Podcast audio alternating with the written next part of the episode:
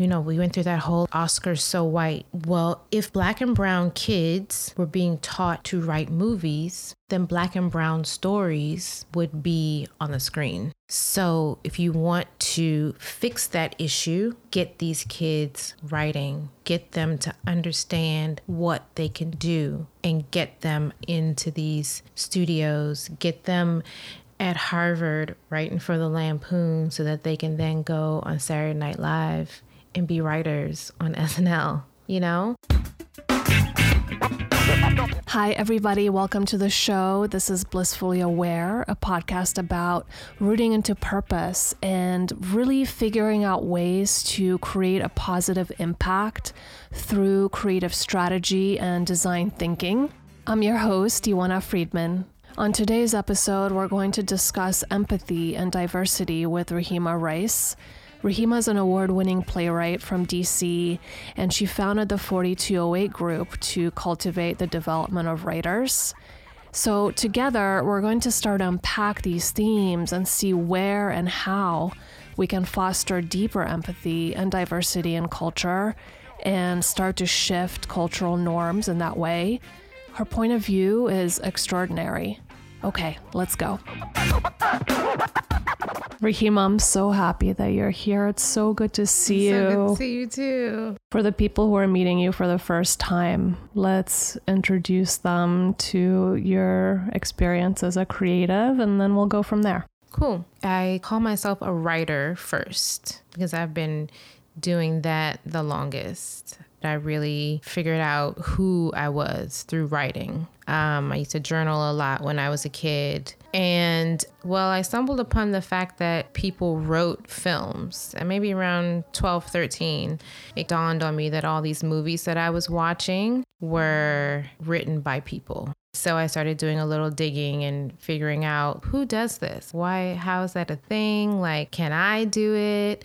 And me and my dad used to go to the bookstore every weekend and they had like an entertainment section that had screenplays. And so, you know, I asked him to buy me some scripts. The first one I got was Short Cuts by Robert Altman because I, of course, was watching movies that I should not have been watching at 13. and I was like, oh, I know this one. And so bought me Short Cuts, My Own Private Idaho, Even Cowgirls Get the Blues. And I think Pulp Fiction. Those were the first scripts that I read. Can we just talk about how cool that collection is? Yeah. Yeah, a little 13 year old girl, like sitting around reading these scripts. Yeah. My thing is, I wanted to see how they were written, I wanted to understand the format. And so I would. You know, watch the movies and read along and see this is where they put the action and this is how they separate the scenes. And so then I started trying to do it myself. And I still have those little pages of like the horrible little scripts that I used to write. It was me trying. when did it crystallize for you that writing was going to be a tool? There were a couple moments. I went to school for film and TV production, and we had a writer in residence, Marita Golden. I was in her advanced fiction class, and I had written this short story about, you know, some girl in New York who grew up in the hood and had gotten pregnant by her drug dealing boyfriend, and this whole thing. And she, like, ripped this story, marked it all up, and she was like, Look, you are a privileged girl from Brookland with parents who have advanced degrees. You know nothing about this life that you're writing about. What is it that's keeping you from writing about you? you know? And I then took a playwriting class and I wrote I wrote a one act about a young lady who never knew her dad and finds out that he has been in prison for her whole life and goes to have a conversation with him. And I wrote it like as if it was me talking to this person. The teacher said, Stick with this, it has substance. That was the moment that I was like, I can do this.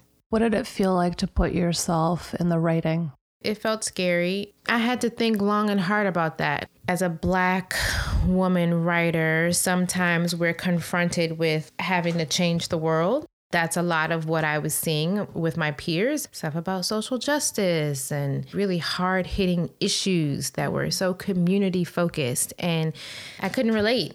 like, I didn't grow up in any kind of like struggle and strife. You know, I did grow up really privileged, going to New York every year to see Broadway shows and going to the symphony and all this stuff. And yeah, my dad went to Yale and Harvard. And so I struggled with whether or not my voice was even important. And I write so much about relationship dynamics, but I knew that I had something to say. By this point, I was 24, 25. For over a decade, I had been attempting to share my voice. I knew it was important to do that, and I needed to take the leap and start putting myself out there. And there definitely was some feedback from people who didn't fully relate to the character because of their own circumstances. The whole like, is someone black enough? Are they jumping off as a strong black lead off the page? I don't think it's necessary to write strong black women all the time. I think that's kind of a hindrance to the quality of the work. If you're going to write a fully developed character, we're not always strong.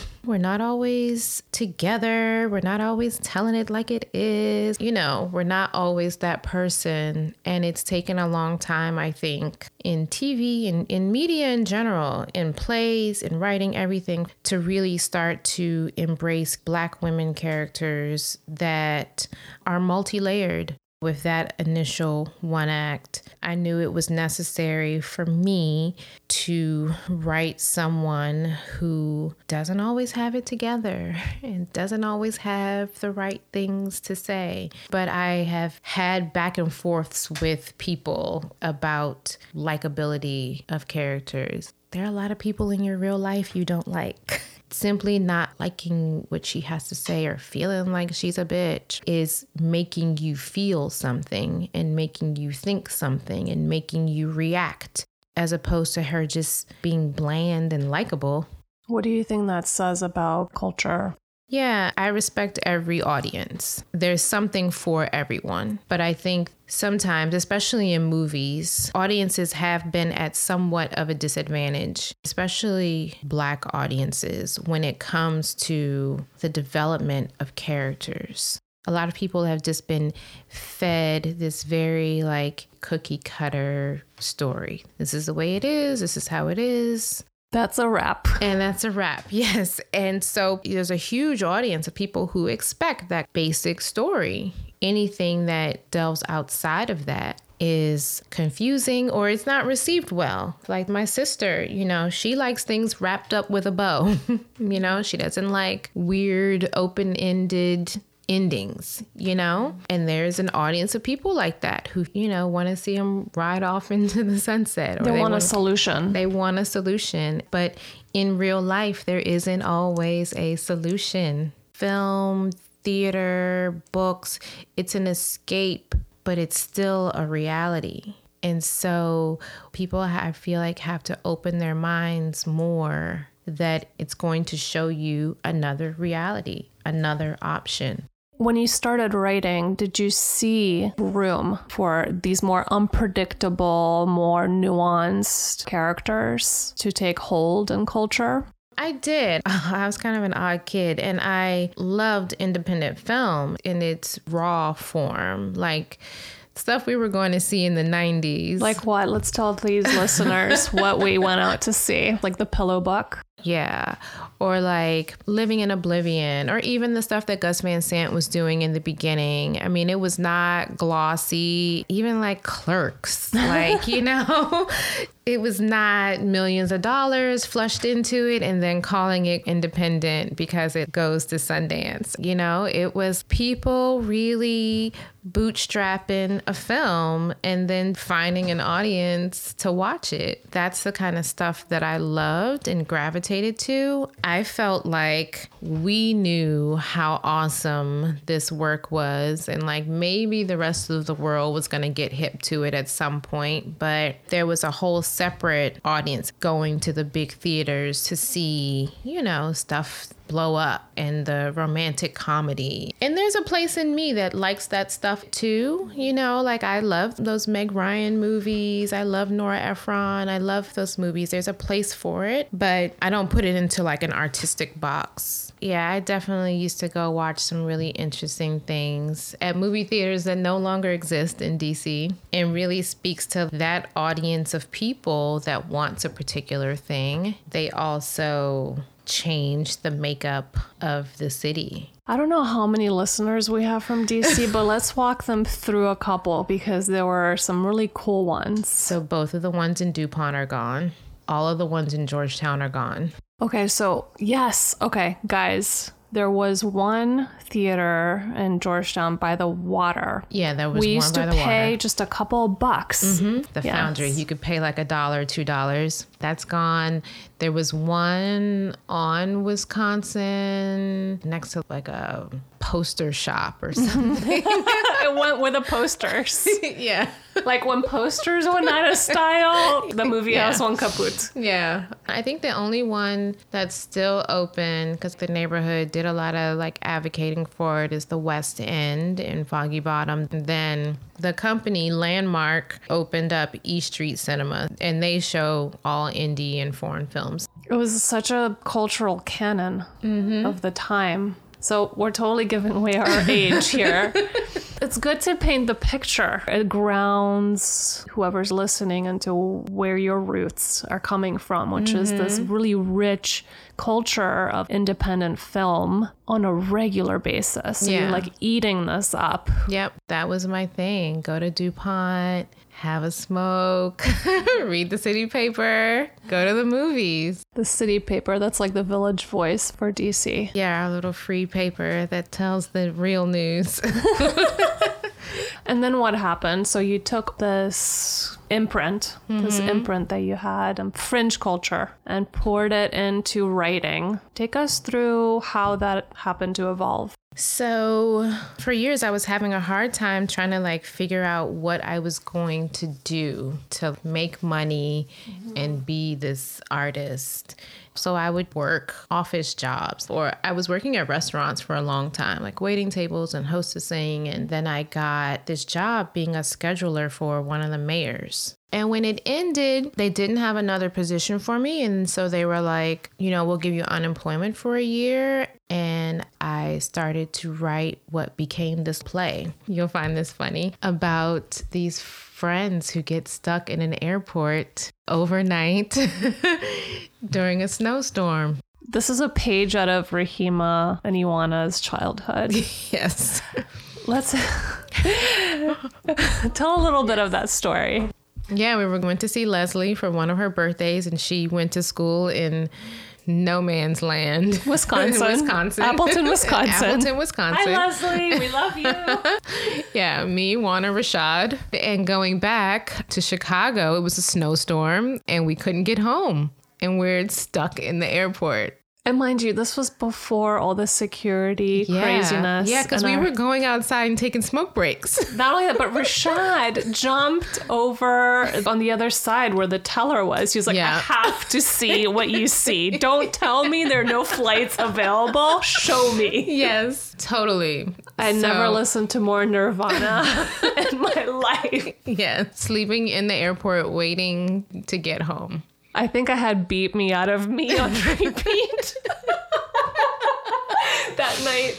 Oh my god. Okay, so this was your first one Yeah. act play. Yeah, called the airport piece. In the play, it was four women. Three of them had gone to college together. And one of them was the childhood friend of another. And two of the women were in a relationship that was dying. And so having to be stuck in this waiting room when they can't stand each other at this point. One of the friends has been crushing on the other friend since college. They have a moment, and it premiered during Black Pride in 2010. I found this little 50 seat black box theater in Adams Morgan. It was like the cheapest place in town. It was like so run down and dirty, but it was cheap and you could book it and you had to sweep the floors and all that. And I found four actors and it was really well received. And then it went to the DC Black Theater Festival. It won an award, it won Best One Act Drama. I ended up building a really good relationship with the director of that festival who loved the play and was just like, anytime you want to be in this festival, you have an in. So my last play that I put on was a full length feature play in the DC Black Theater Festival. It's a lot cheaper to put on a play than it is to make a movie and a lot less complicated. I knew that I needed to get my voice out there in some way. Theater is kind of a great training ground. I would sit either backstage or in the audience and listen to people. Try to pick up on did they laugh at the places where I intended them to? Listen to them gasping. And I would always have a talk back after the shows to hear what people had to say. And sometimes the talkbacks would just be crazy because sometimes people really relate to those characters and they want more and they want to see what happens next with them or they're pissed off that they did this, this, and this. That was my first time really focusing on the fact that I'm this writer who has something to say that's related to your life. That's related to my life. Yeah, that was a big thing. It was me pulling on an experience that I had. Even though I was embellishing it in places, that made it even stronger. And from then on, my best work pulled from some experience in my life even something that may have happened to someone else, but I knew it so well I'm like the Taylor Swift of screenwriting and playwriting. Would you say that's the sweet spot for you? In my not wanting to wrap stuff up with a bow, I don't like to tell a whole story. There's this professor at my grad school who would talk about when she leans in, when something makes her go like, "Oh, it's never at the beginning when people meet and it's all la la la. It's when one person storms into the room and is like, I can't believe you fucking said that. That's when you start the play. And I learned and understood that audiences are really receptive to that point in romantic relationships because I feel like people are always looking for some sort of free therapy. and if they can go to the theater or see a movie or something and they'd be like, wow, we just had that argument. I feel that way too. You know, relationship dynamics, romantic relationships, that's my sweet spot. And that's kind of what I've become known for. I'm imagining there's no hiding here. No hiding. Depending upon the kind of writer that you want to be, you kind of have to be an open book. You can't hide from these truths that have happened to you. You have the power of words, you have the power of using your voice. You have to let people know that they're not the only one. You have to tell your stories and not hide behind writing about Paris and roaming around and it being lovely, you know? Is there an aspect of that where you're making peace with whatever the outcome is?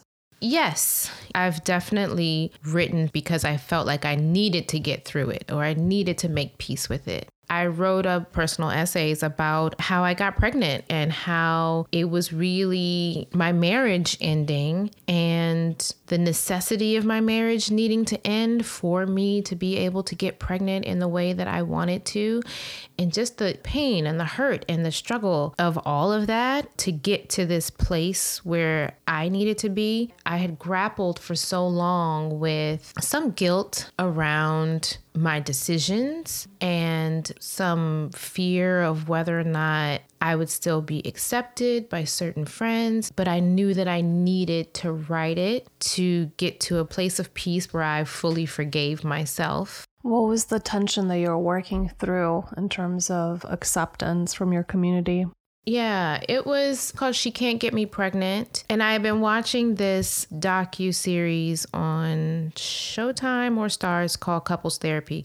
And one of the couples is a lesbian couple. One woman used to be with men and she desperately wants to have a baby. And at some point, she's in therapy and she's crying and she's like, Sometimes I go to this place where I just don't understand why I can't roll over and he's there and we just magically get pregnant. She felt like it wasn't fair. And I was like, I know what that's like. I completely know what that's like. For me, having previously been with men before I was in my marriage and having previously been pregnant, knowing that I could do this thing, but I was in a relationship where I couldn't just easily and seamlessly do this thing, it started to become difficult. But I was in this community of women who were all figuring out how to do it, insemination and whatnot. Though I was happy for them and I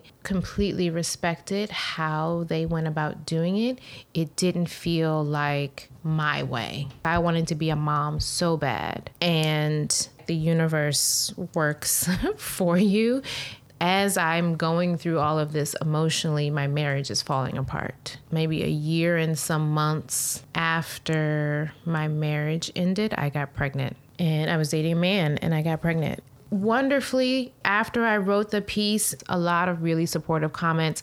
And it's so interesting that so many women in that community now are either married to men or in relationships with men and have had children with men. I don't think the love of women and the community of women ever goes away. It's inherently within you. But I think sometimes you make a decision for what you feel like your future needs to look like. You made some really difficult choices mm-hmm. to get you to where you are today, which is in this beautiful home with a beautiful little girl who loves gymnastics. Mm-hmm. She's upstairs. We can hear her pouncing around. Mm-hmm. Would it be fair to say that you're you have a bias for action? I'm a very action oriented person. I'm very decisive. Like when I was going to grad school, I already had Elavon. She was two years old. And I found a grad program that was a low residency program that would require me to go to Massachusetts for two weeks, twice a year. What single mom with a two year old just says, Yeah, this is what I'm going to do, and all y'all need to fall in line and help out. Everybody was on board. The whole little village, my parents, my sister, Elavon's godfather. Okay, this is this thing you're going to do.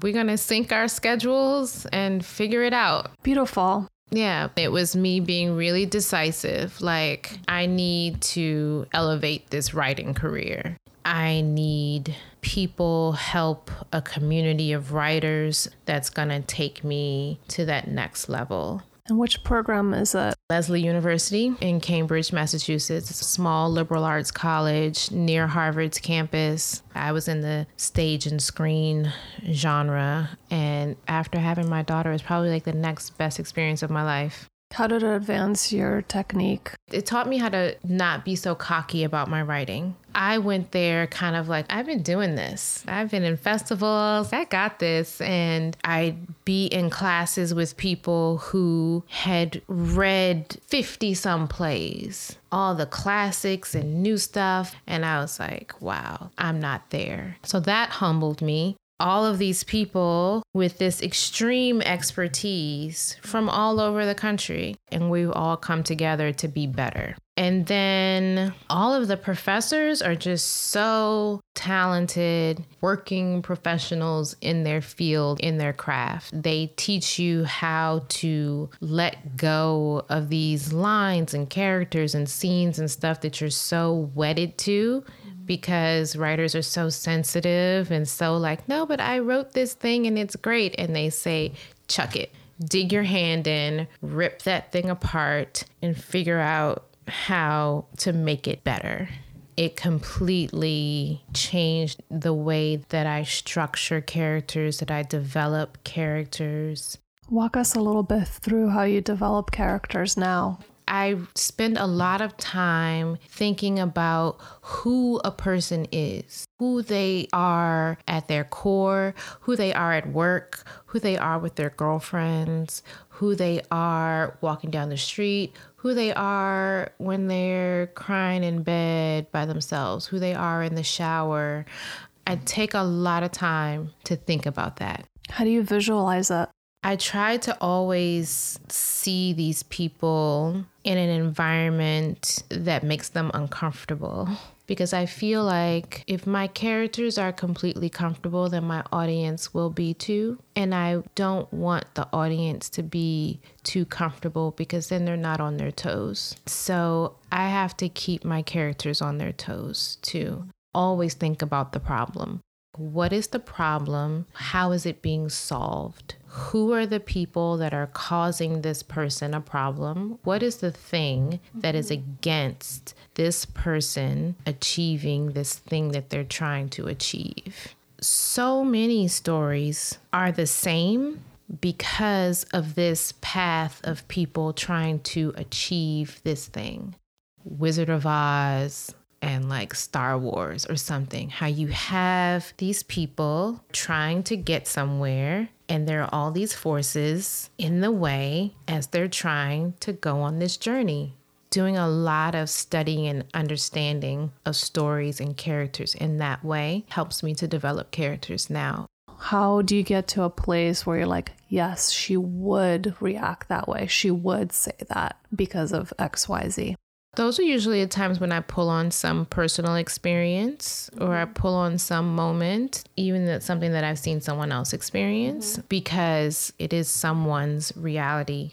With my latest play right now, that's getting a reading next year at the Signature Theater, I developed the main woman based off of a news story that I heard. During the Freddie Gray riots, there was a black mother who was on camera going down to the riots to get her son. And she's like smacking him up the head and pushing him and hitting him. And there was all this controversy like, oh, should she have been hitting her son? And, you know, why would someone go and do that and it's not okay to hit your child and other people are like it is okay like she's trying to save that boy from being in a riot and maybe getting arrested and maybe ruining his life, you know? And so I was focused on who is this woman? What compels you to leave your house to go into a riot where people are throwing things, they're police, a violent situation to get your son? I started to think about me being a single mother, not having a relationship with my daughter's father, and that became the conflict in the play, there are these decades long conversations that have not happened between these people who feel like they want to help their son, but they have yet to figure out their stuff because whatever crazy decisions that they made as young people, getting pregnant and never talking about it, they've gone on, lived life, and had friction and whatnot. This situation, this riot, this focus on this boy forces them to then have conversations that they haven't wanted to have. So that was me pulling on my stuff. What would we do? What would come out? Every single thing that I've wanted to say, I poured all of that into this play. That's yeah. so powerful. yeah. Whatever they say and however they interact with the other characters mm-hmm. is a result of this backstory that you have in your head when you put pen to paper. That's almost mystical. yeah. When you say mystical, I used to, and I still am, like when I'm writing something new, I have to know the characters like they're a friend of mine. Like, do they wear perfume? What's their relationship like with their parents? Do they have two parents? Is one dead? Do they have siblings? What are their siblings' names? What kind of clothes do they like to wear? What's the color of their hair? Is their hair dyed? Like you said, yeah, it's not all going to end up on the page, but it might come out in little ways that really shift the story. Like, there's a moment in this play the main character wears a bonnet and the father is very well to do and doesn't want to step outside with her with this bonnet on her head. And you feel the energy between them when he asks her, Is she gonna wear that out the house? and her reaction 15 years later you still checking me but she doesn't have to say that and so i would put things like that based off of backstory how both of them feel his relationship with his mother and who she was as a woman and how he saw women and her thing where she works how she grew up what she always saw mm-hmm.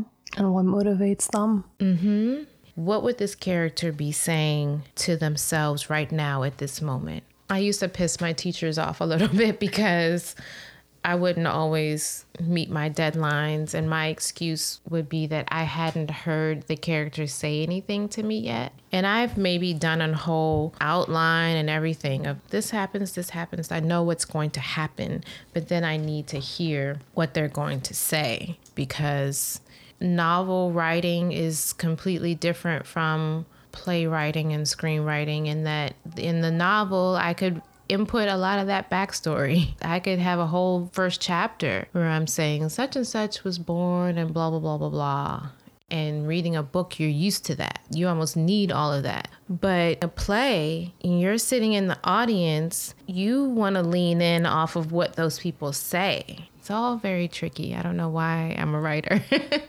the words need to carry the weight of their history. Mm-hmm. Which in everyday life, like sitting here at this kitchen table with you and chatting, it doesn't feel like the words that are coming out of my mouth are weighted with my history. But you, as a writer, have to infuse that very wisely.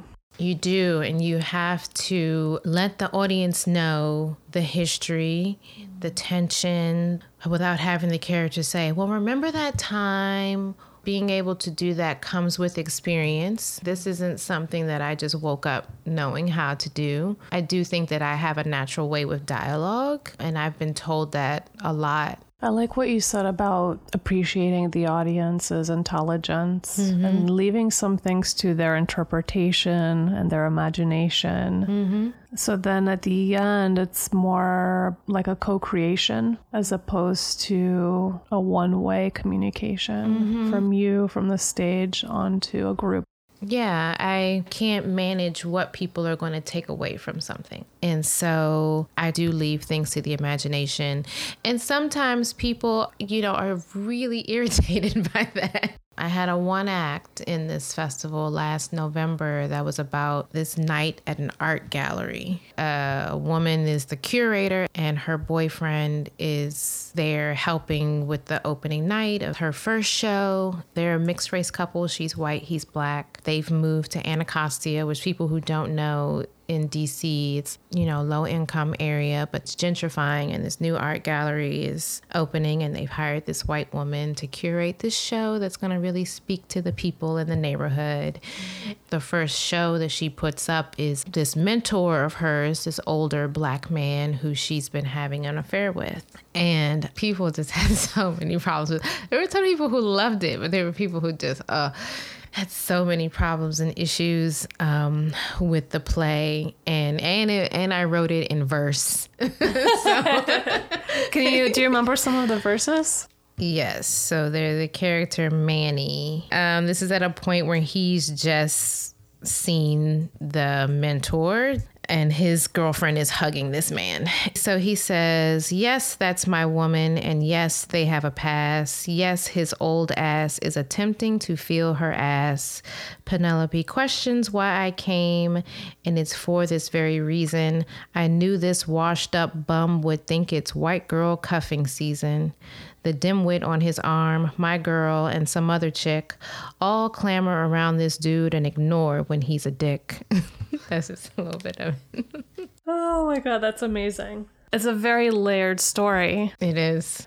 How was it received? The play was in a festival at the Anacostia Playhouse. The theme was change, new vision. The play had to take place in Anacostia me, I know who I am as a writer. I write about relationships in some crumbling form, and I'm not preachy about things like gentrification. And so, not wanting to preach and have that word show up in any way, I had it show up through this couple that hears this early 30s mixed race couple that's come from Shaw mm. and moved to Anacostia for her to make it great, to put her stamp on this community as if there isn't already a stamp. Right. And so, without saying all of that, I put it in the dynamics of all of this stuff going on. And there were plenty of people who got it and loved that I did it in that way.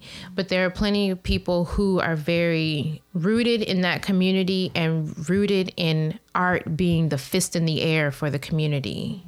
Art being, you know, the therapy for the community. I'm not connected to my art in that way. I want people to be entertained and I want discussions to be created. I want people to walk away with something to think about. I don't necessarily write for the purpose of healing. Not saying that someone might not have that takeaway, but I don't necessarily write for that reason you're staying true to that point of view. Yeah. Because I'm not hearing you saying it's not okay to use art as an overt political tool. Yeah. Because there's so many people, like for freedoms, is doing that very, very well. Mm-hmm. And it has its place. It's wonderful that you know you're coming from a different direction. Yep in being a student of film and different filmmakers and stuff, you know, I definitely soaked in all of the Spike Lee stuff, but I also soaked in a lot of the Woody Allen stuff. And I felt both of them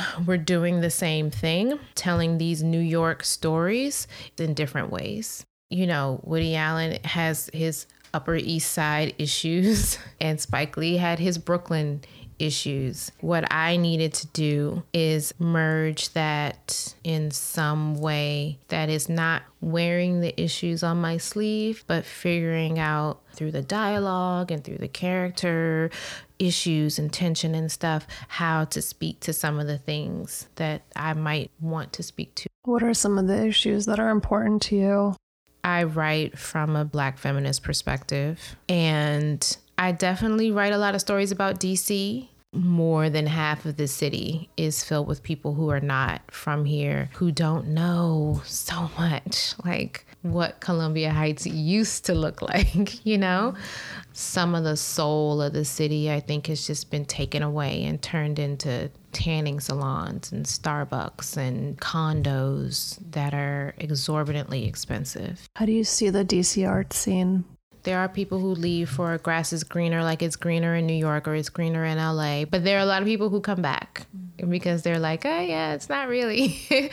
for those of us who stay, do we exhaust the 10, 15 years trying to bang on someone's door for them to hear it? Or do we do it? Find a cheap theater and put on a play. Get some camera equipment, get some friends, go out on the street and shoot a web series. You know what I'm saying? So the art scene here is full of a lot of people who grind it out. They have a hand in doing what they want to do. Very tight knit community. I've heard gripes from people like, oh, you know, it's very clicky. It's not necessarily clicky, it's trying to preserve something because even the arts in the city has become untouchable to the small people and the indie people. I'm going to a talk on Monday for the Kennedy Center Reach. They've reached out and want all these playwrights in the community to come and have this discussion about how they can improve our ability to present because none of us has thousands of dollars to reserve these huge theaters and everything is becoming so inaccessible. So I think that the community is just trying to stay tight. We all kind of know each other or know of each other, can get connected to get things done. And I really love that about the arts community here. It's a bias for action. Definitely. yeah. And what I love about what you just said is that it's not like you're waiting for permission from an external force saying, yeah, you are talented. Mm-hmm. Yeah, here's some money, go produce. A lot of the people that I respect took their time and eventually it caught on. You don't give up on it just because people haven't caught on yet it's not easy to like decide to do all of this. There's no know? immediate payoff. no, it's not easy at all. What person in their right mind sits down and thinks, I'm going to create a career where I am at the mercy of other people's likes and dislikes you know, whether or not someone thinks I'm good will determine the potential of my livelihood I do all sorts of things to make money, all legal, but let's talk about that. I substitute teach. That was a big passion of mine, and a big reason that I went to grad school is that I want to teach this younger generation how to write plays and scripts you know, I kept hearing people talking about bridging the wage gap between men and women, between minorities and white people. And I'm like, there's this whole untapped world that people are not talking about. A TV writer on one episode can make what some people make as their entire salary in a year. So you take 10, 15 of those episodes of one season of a show. That person is making more money than their parents, grandparents, whoever probably made in their entire lives. And no one is teaching these kids or telling these kids that they can write television shows or that they can write these movies that they go see every weekend. And they can then use that money and move back into their communities and bridge the gap. You know, we went through that whole Oscars so white. Well, if black and brown kids were being taught to write movies, then black and brown stories would be on the screen. So, if you want to fix that issue, get these kids writing, get them to understand what they can do, and get them into these studios, get them at Harvard writing for the Lampoon so that they can then go on Saturday Night Live and be writers on SNL. You know? So, so important. I want to teach these kids to write. I want to get kids passionate about something, even if I was doing a workshop and they weren't necessarily interested in writing. Like if they left the workshop, like, oh, I don't know that I'm a playwright or oh, I don't know that I'm a screenwriter, but I do like that she was up there teaching workshops. How do I do that? Getting them passionate about something on the front end will keep them from just waiting to retire. I don't want that for my kid, and I don't want that for anybody else's kid. Is there anything we didn't touch on? a lot of what keeps people from doing the thing that they think is crazy is one, the fear of will it pan out, but the vulnerability of how will I be looked at for doing that thing? How will my spouse feel if I walk into the house tomorrow and say, I'm leaving this six figure job to open a record store or whatever, and not feeling like you have the support that you have the know how to really make that thing happen. What helped me during that time when I wrote my first play, I also read this book called What Should I Do with My Life? And it was a bunch of stories of different people who had done the impossible, lawyers who had decided to start a cake business because people had asked themselves that question. They had gotten to a point in their lives where they were like, is this it? I just have so many people. I know people who are stuck on that fear of how do I get this thing done. I've been going to a lot of free seminars and free workshops and summits where all of these people who have gotten where you're attempting to go, they sit there and they tell you their whole stories. They tell you, this is how I did it. Mm-hmm. And they give you all the gems, you know? There's so many ways for you to step out of that fear. I have a ton of things that I want to do that I've pushed to the to the back burner because fear still exists. And every so often I I attempt something and once I see that I can pull it off, like this festival I did last year, this 10 minute play festival, I was very scared about doing it. It's a smaller version of a bigger dream I needed to do to see if the bigger dream could possibly happen it's going to keep going until the bigger dream can come to fruition. Building blocks. Yeah. That and way now that I know I can pull it off, I know. Yeah, and it's intimidating in increments. Mm-hmm. You got to think about the long game mm-hmm. and what are all the things that you can do so that we're not always categorized as these starving artists. How can people find you? On all of the social media platforms, so people can follow me I have a Medium page that has all of my personal essays. If they want to know more information about my arts company, the 4208 Group, Google the 4208 Group and you'll see info there. We're like actually taking submissions right now from playwrights for next year's festival. And how can people submit their work to you? Um, if they go to the 4208 Group's website, on the right smack dab on the homepage, there's something that says 10 Minute Taste 2020. Just click on that and it'll take you to the submissions page. Okay, perfect. Yeah. Thank you so much for coming on. It was a pleasure to talk to you. This is great. Thank you so much for listening. Blissfully Aware is produced by The Daring, a creative consultancy and transformation partner to purposeful entrepreneurs and organizations. Our theme music is by Ben Tyree. And you can get in touch by emailing info at thedaring.co. I'd love your feedback, your topic ideas, your guest ideas. And if you enjoy the show, please leave a review so that other people in our cohort might find it and I'll see you back here in two weeks. Have a great day, everybody.